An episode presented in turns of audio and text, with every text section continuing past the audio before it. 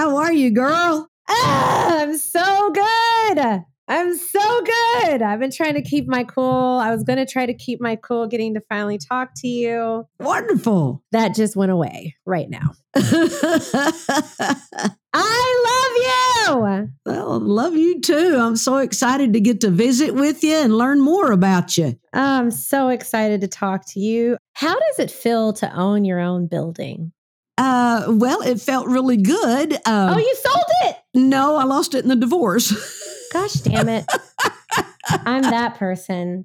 Yeah, I got the uh, the house and he got the Starstruck building. I will never go to Starstruck again. Oh no, no, no! It's a great. I love that studio. I, I had, loved that studio so I much. recorded lots of hits in that studio. So, girlfriend, go for it. oh, I love that studio. Sorry, that was the worst question.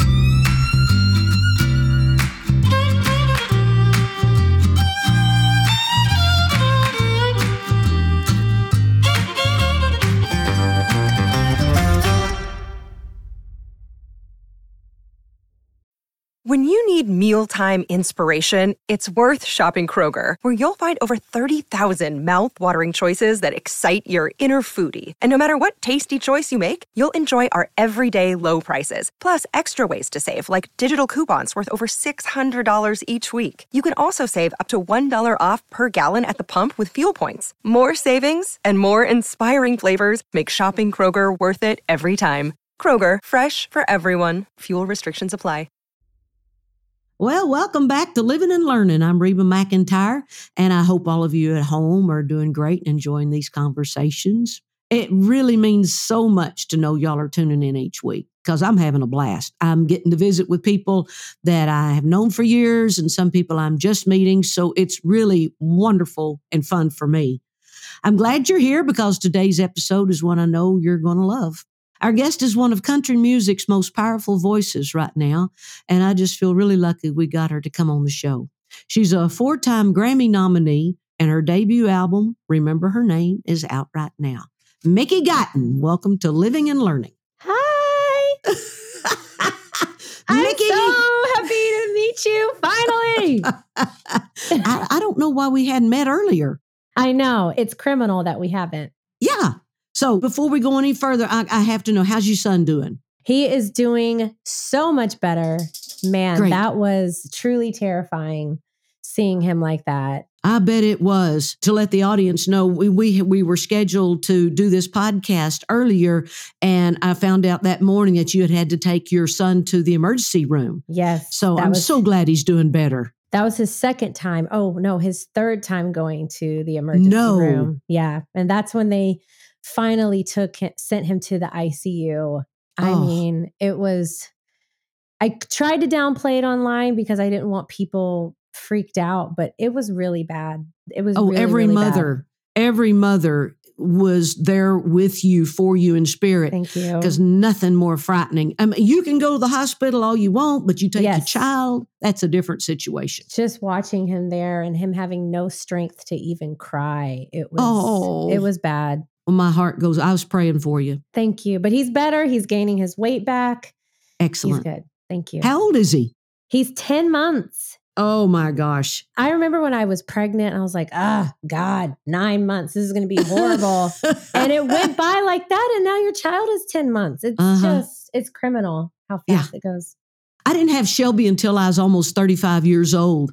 And I would have hung by my toenails to have that child. I, and, and I had, uh, you know, I had to go on bed rest. I was in the hospital oh twice. And, oh, it was worth it. He's a, a great young man. So I'm so happy for you. Well, I had Grayson at 37 and I'm just, I still can't believe I did that. Yeah. It's the greatest achievement and accomplishment I've ever done in my life. 100%. People don't understand when you say that, but literally everything that you do and have done has led up to that beautiful baby. Absolutely. Know? Absolutely. I've, um, I've been training on Shelby. I've always said, now look, Shelby, I'll always love you, but I want people to like you. So act right. And yes. I'm going to train on you every day of your life. Yes. Now you just might as well get used to it. Yes, I'm. T- that's what I do with Grayson. I literally take him everywhere when That's I did good. the Rock and Roll Hall of Fame, like he got a picture with Paul McCartney and oh, Taylor Swift.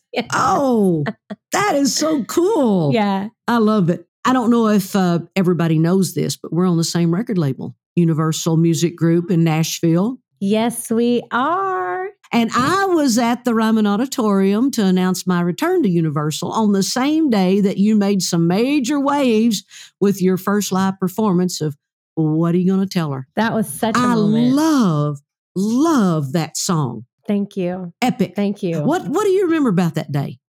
I just remember I had written that song maybe two weeks before that day. Wow. And I remember I played it for Cindy Mabe, the president of UMG. And Love I her. played it. And she is, you know, she is the one. You bet. And I remember every woman that heard it, especially in the work field, just sobbed their eyes out. I did too. Yeah. And so when it was time to perform the song, Cindy asked me to perform the song. And I'm like, man, I'm about to sing this song in front of a whole bunch of male radio program directors. Like, this is it this is my career. This will be my last hurrah. I'm going to take it. I was just prepared. That was the end of my career. Oh, uh uh-uh. uh It wasn't. No, that was huge. That's such a wonderful song.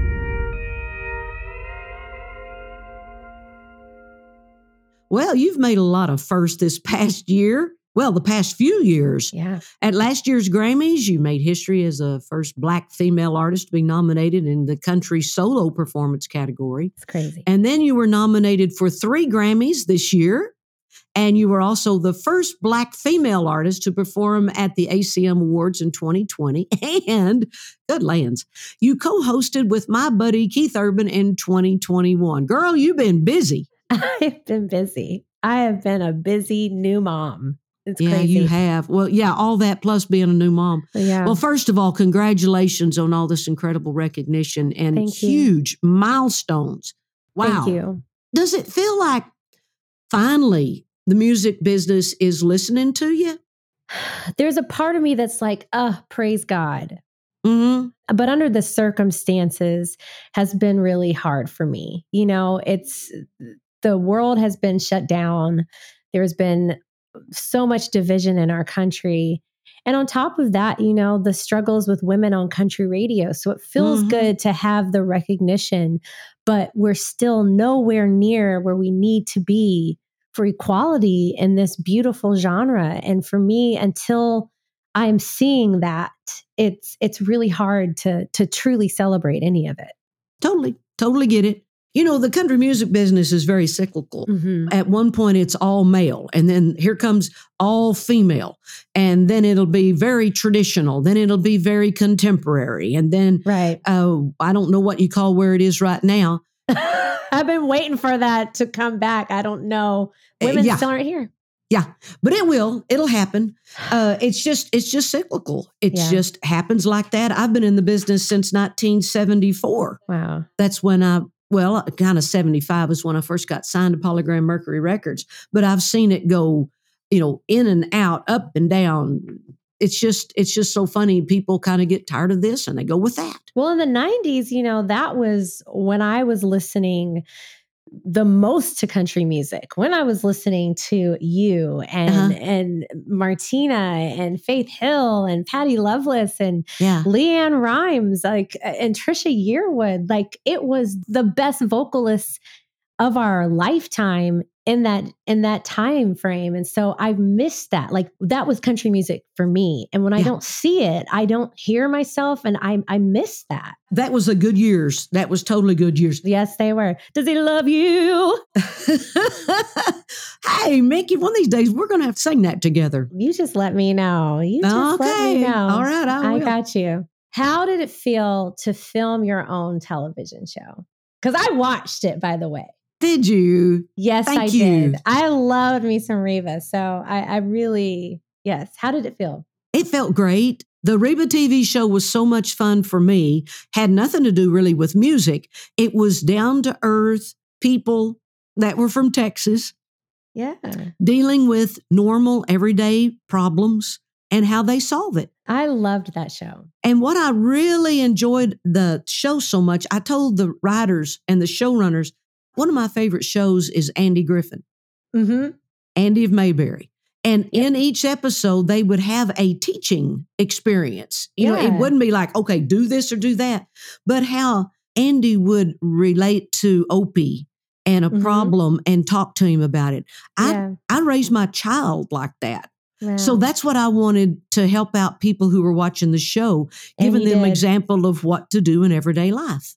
You did just that. That's well, thanks. Truly, I'm glad you I loved it. that show. I did. I really did.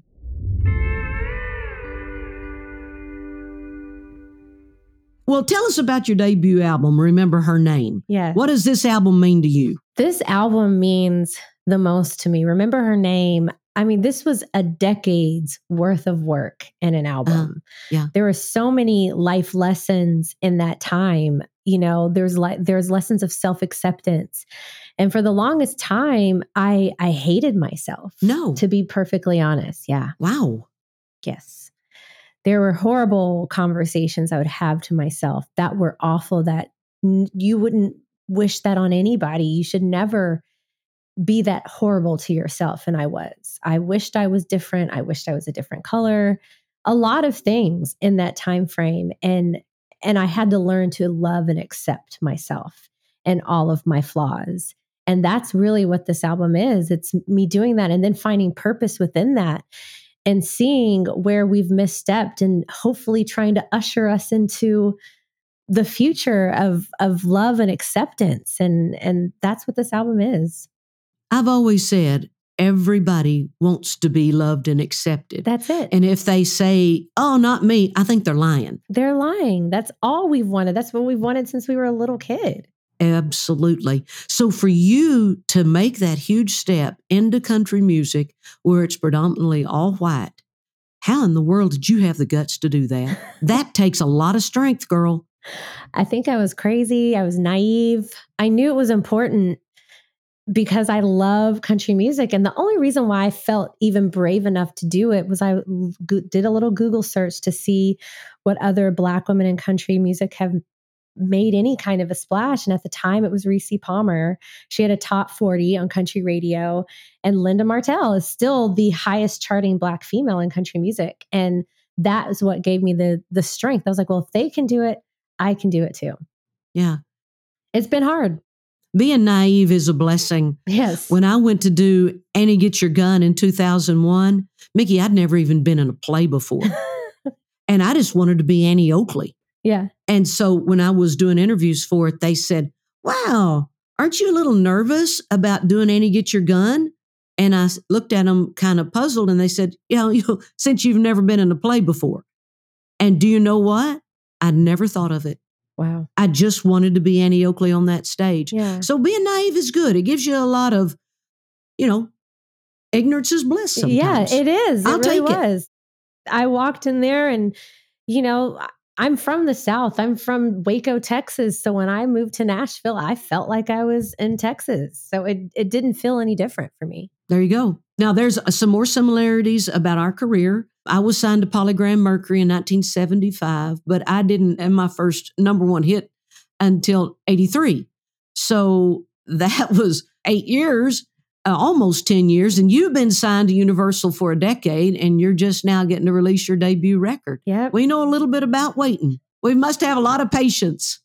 we have a lot of patience. We're a little you have to be insane to to wait that long. Gotta want it. Most people would have packed up and left, but I knew and you clearly knew too that what you were doing was too important. What you represented for women in that time your hair, you, your personality, your voice. Like that was so important.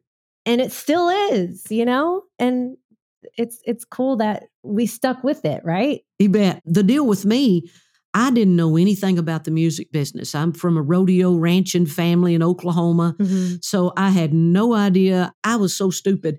I thought that when you get a song on the radio, you absolutely automatically. Oh, you made it. Well, you get a tour bus and you're rich. Yep, that's what I thought. I thought if you had a music video, you had a oh, tour yeah. bus and you were there. Rich. You go. Well, mm-hmm. that didn't happen either.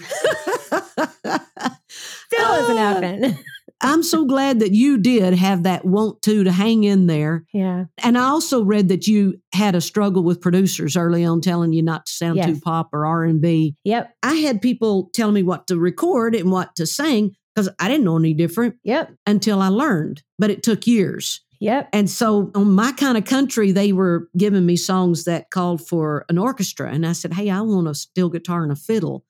And that was when Jimmy Bowen said, Well, woman, go find your own songs. And so I did. Did you feel a change when you stood up for what you wanted to record and what you wanted to say? Absolutely. I was signed in 2012. Yeah. And in 2017 is when I finally, no, 2011 was when I got signed. And then 2017 is when I finally stood up for myself. And I had to tell good old Mike Dungan over there at UMG that I wanted to work with Cindy. Uh-huh. And I told him that I need him to give me a chance to figure out who I am as an artist because everyone was constantly telling me who I should be. Mm-hmm. And it's confusing. Yeah. And it doesn't work. It doesn't work. You know who you are more than anybody else. And when I finally did that, first of all, when I had the meeting with Mike, I was terrified. I to stand up to your, your for yourself. As women, you know, we're taught to respect our elders, respect, Mhm. You know, those in authority. And I viewed Mike almost like my dad or my Yeah. uncle or something. So I was scared that I was going to disappoint him. And I kid you not, I went home after that day and I slept. I couldn't get out of bed for three days because the anxiety had built up so much. Mm. I was like sick. I, I I couldn't. uh, I was so sick, and I'd never. I didn't know what that was, and I was like, Yeah. "Well, that's anxiety." I was like, "Wow!" Total but it was like a release of it that I needed to get through, and now here I am. Like, I trusted my gut. I found myself a female producer. I found myself female songwriters because who knows more about a female than a female? Yep, absolutely. we wrote some of my favorite songs and i write with men too it's not limited to but i just had an understanding and a common ground with women But all of those things, all those struggles, they're great milestones. yes And when you listen to your inner voice, I call it my voice from God. It's Oh, it just God telling me what to do and go for it. It always works out the best. yes it does i mean when you think about it i'll ask you this too when you were first starting out and everybody was telling you what to do was there a, a voice in you that was almost screaming at you to like say no you know what's best for you and i kept ignoring it It wasn't until I kind of got fed up hmm and then it was like, what is it really? yep And then the voice came out and said, we'll do this. yep I said, okay. Then I stood up for that. And then that's when confidence builds. When you're right on anything that you come up with yourself and they go, yeah, that'll work. Then you go, okay, well, okay, I've got another idea. yep Hang on. Yep. yep, that was what happened. It's, it's and they're such a like, oh crap, there she comes. and now you can't shut me up. Mhm. Yeah.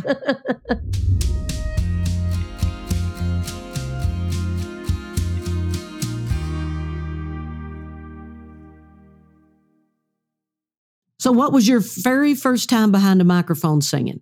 How old oh were my god, I think I was probably like eleven, Mhm. And I think I sang. Didn't we almost have it all by Whitney Houston? Oh wow, you just picked the easiest one to sing, huh? That's great. I loved Whitney Houston too. Oh, me I, too. sang, I think I sang that when I was maybe like twelve. Maybe Yeah. it was so bad. It was so Oh, I doubt that. I can promise you. So, when did you get into country music? I've been into country music since I was about ten. Okay. As soon as I heard LeAnn Rimes sing the national anthem at a Texas Rangers baseball game, I was like, that is what I want to do. I'll be dang. So blown away by her. Way to go, LeAnn. Yep. And this is before LeAnn was Leanne. She Mhm. was just a girl from Texas. And my grandma also was a huge fan of Dolly Parton. So anytime we would go over her house, and we lived in Crawford, Texas, she lived in Riesel, Texas, Uh-huh. I would go into her house and, you know, what VHS tapes did she have hanging on the back of her door? And she would have Kenny Rogers, Dolly Parton duets, Uh-huh. and she would have Southern movies like uh, Steel Magnolias and Fried Green Tomatoes. And that was kind of what I, I listened and watched. That's wonderful. I miss Southern movies, by the way. They need I to do bring too. those back. I agree. Well, how did you get from Texas to Nashville? You went through Los Angeles. Yes. So I when I was graduating college, I was like, okay, so I want to do something with music. What is that going to entail and how do I get there? And so I had, you know, I picked out all the different cities of music and there was New York. That's impossible to make it as a 18 year old at the time. And then I thought of Atlanta. That didn't seem right. Nashville, there was absolutely, there wasn't even Darius at that time. And so I just picked LA. I was like, you know what? It's a sunshine state. I'll go to college out there and I'll see if I can, you know, pick up music or whatever. And so I was out there. I did a little bit of acting, which I'm horrible at. And I would sing background vocals for people. Uh-huh. Good deal. And that's, yeah, that's what I did. And then you came on to Nashville. And then I came on to Nashville. How I came on to Nashville is one of the movies I did, which I'm embarrassed because it was a really bad movie.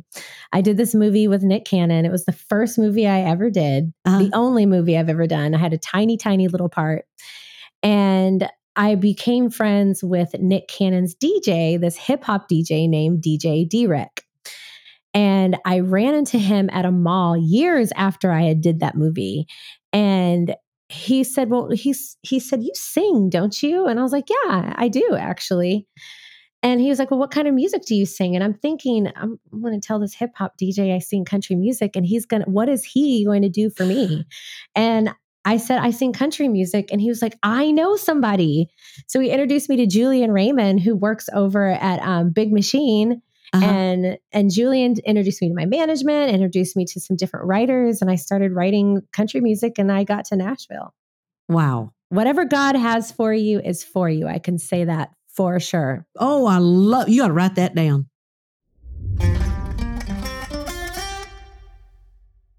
Getting a little serious here. How would you like to see country music transform?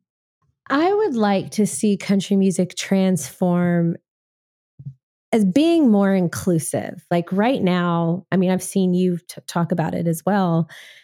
Like right now, there's only one side of the story being told, and it's through men.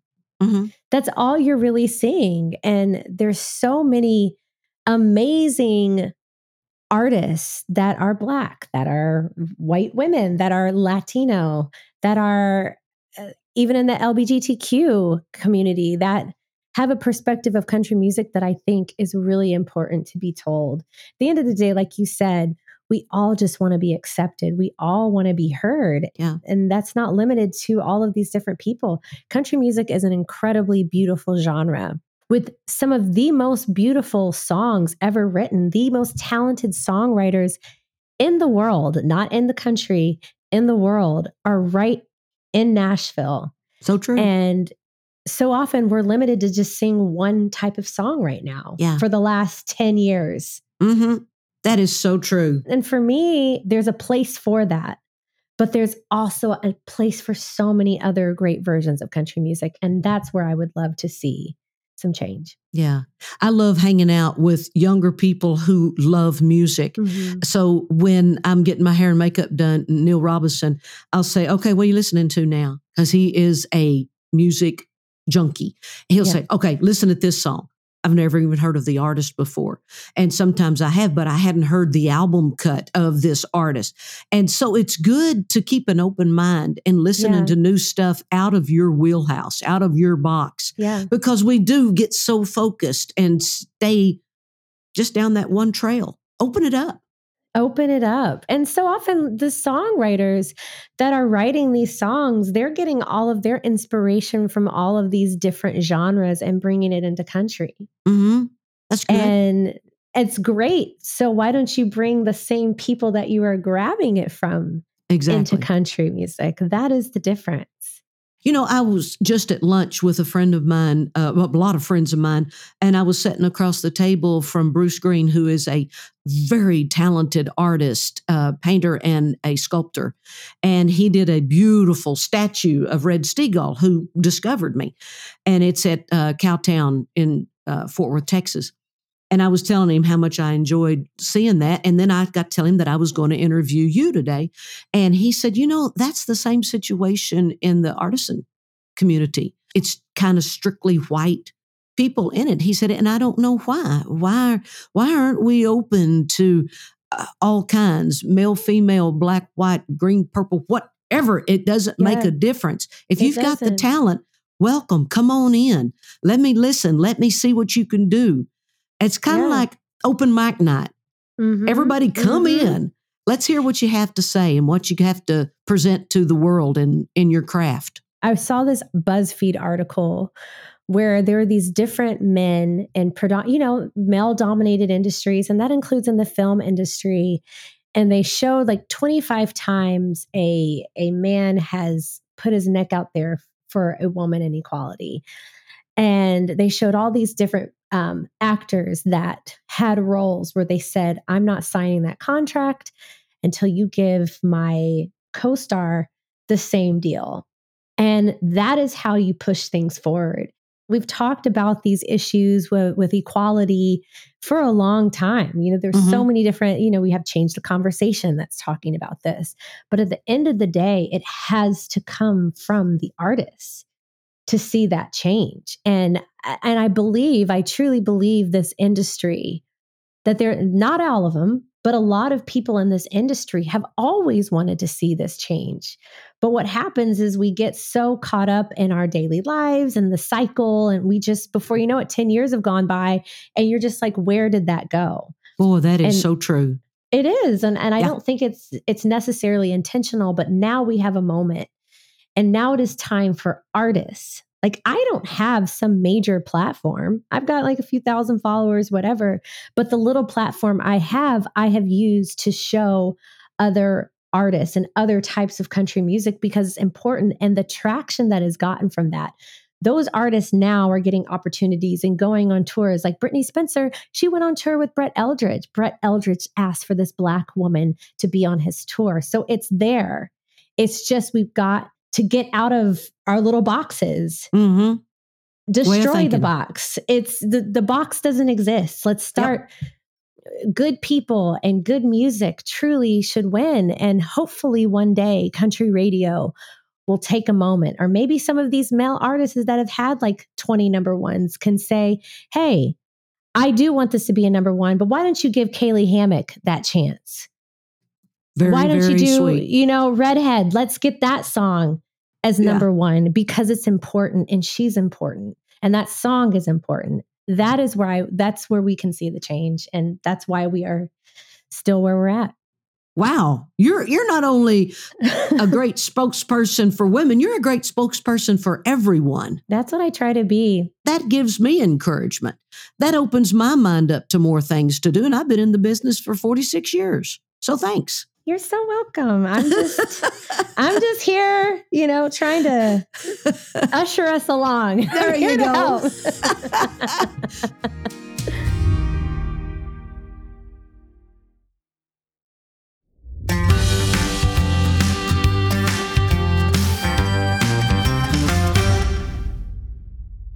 Okay, so let's have a little fun here. Okay. Every episode, we play a game on the show that lets me get to know my guest a little bit better. And I heard that you love charades.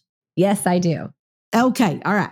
Well, of course, because this and everybody can't see what we're doing, we're going to play a modified version of charades, all centered around the incredible women of country music. And in honor of your album, we're going to call it Remember Her Name? Oh, God. Okay. So here's the rules no singing songs because that would be too easy. You can talk about their hair, where they're from, what they sound like, and what they look like. All that kind of stuff is fair in the game. Okay. So, all right, Mickey, you take a second to think of three famous country ladies, and then we'll switch off, okay? Okay. All right, I've got my three, so I'll go first. Okay. All right, first up, this Kentucky born redhead tried to think about the king of rock and roll, his hometown, and the queen of talk shows but they just couldn't focus on any of them. Most recently, she sang about a famous coal miner's daughter with the CMA's newest female vocalist of the year. You remember her name? I mean, isn't it you? No. Caylee Hammack. No. Okay, I don't know. Could you love her any more or love her any? Jesus, where is my mind? Patty Loveless. I didn't know her hair was red. Isn't it brown? Well, it's kind of a strawberry blonde. Oh my gosh. I think so. That okay, was, your turn. Sorry. Let me see if I can do get one. Okay, this woman, she's known for a certain asset. Tiny waist. Dolly Parton. See? okay, I'm next. Okay. Okay. This Texan made country music history in 1996, becoming the youngest female country music star since Delta oh, Dawn. LeAnn Rimes. Absolutely. LeAnn. Yay. I okay, knew that turn. one. this woman is an excellent cook has one of the best voices in country music. Trisha Yearwood. Yep. Well, she is a great cook. she is. and she keeps promising me that she's going to teach me how to cook something. Can she just invite us over? Uh, you so you can't cook either? Well, I try. My boyfriend Rex Linn, he can cook. Why cook? Yeah, let him cook. That's what I do. But we love to get in the kitchen together. We have a blast. So, what are you like the sous chef? Are you the the Yeah. wine? The Wine sommelier? taster? Yes. Yeah, I hold a glass of wine while he cooks. that is me too. That is me too. Uh, And I love Patty Loveless. I do can't too. believe I didn't even well, the red hair thing, that kind of got us off that tracks. really I just got me off track. I was like, wait, who is I was like, Wynonna? I Like you mm, sorry. Okay. Mm. All right. It's my turn again. Yes. Okay. Last one's really hard. Let me see if you can get it. Oklahoma native is a survivor and has some really fancy credits on her resume outside of music. Remember her name? Say it one more time. This Oklahoma native is a survivor and has some really fancy credits on her resume. Oh, it's you. yes. That was a trick question. At first, b- before the fancy, I was like, wait, Carrie? yes, you do. Okay. Um, Uh, let me think of one more. This woman is also married to a, a famous country singer. She's tall, gorgeous. Faith Hill. Yep. Yep. Good My buddy Faith. Faith Hill. Oh, Speak- Speaking of marriage, your husband has really been one of your main supporters on all Oh of my this God. journey Yes. that you've taken. Yes, he has. Well, isn't that great to have a partner that understands and is encouraging? you know we've gone through a lot in our our marriage and our life and he had been telling me that i needed to not only embrace who i am but fight for marginalized people and country music for a long time Yeah. i i didn't hear it for the longest time Yeah. and then one day i heard it and it changed everything and he's so supportive of me the best dad I Mm. just I, I'm really, really, really, really lucky to to have someone like that in my corner. Well, would you please tell him thank you for me? I will. I will. He'd really appreciate that. Because the courage and the strength that he gave you, you are projecting all of that to give me more courage. So thank you. Thank you. Thank you both. Thank you. You should check out his Twitter. He is like my keyboard warrior when I get the trolls coming for me. Uh huh. he Okay, goes I will. them. It's so funny. It's I'll so- do it. I'll do it. Yeah. Mickey, thank you so much for joining me today. I, Thank I'm you just, so much. I feel like we've known each other forever. I know. I That's I am weird. such a I'm such a fan of you. You represent what has been needed and still is needed in country music and you've shown artists that we can expand past just music and and do everything. You've done that. And I just thank you for for always being such a supporter of women and and the thing that you said that women have to truly support each other in Yeah. every meaning of the word in order to get out of where we are and it's so true. So true. It is so true. Thank God we have men that will help us and encourage us also. Yes, we all have to come together and do it together. Perfect. Thank you. Nice to meet you. Nice to meet you. And next time we get together, we'll just sit over a cup of coffee or a glass of iced tea and get to know each other better. How about that? I would love that, and your boyfriend can cook for us. Think, oh, I like that idea.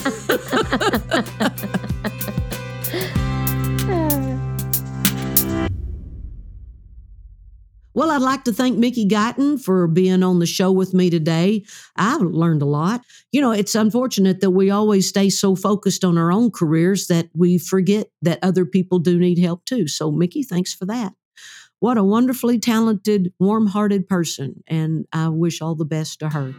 Stream her album, Remember Her Name, here on Spotify. Mickey Guyton. You won't be disappointed.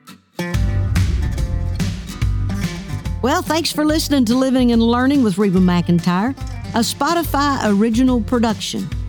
Our lead producer is Dylan Rupert. Our executive producers are Gina Delvac, Yossi Solik, Danny Treybatch, and Justin McIntosh. Editing by Cheryl Crosby. Original music by Doug Sizemore. Special thanks to Leah Edwards, Robert Adler, Casey Simonson, and Kyla Canero. I'm your host, Reba McEntire. Follow us only on Spotify.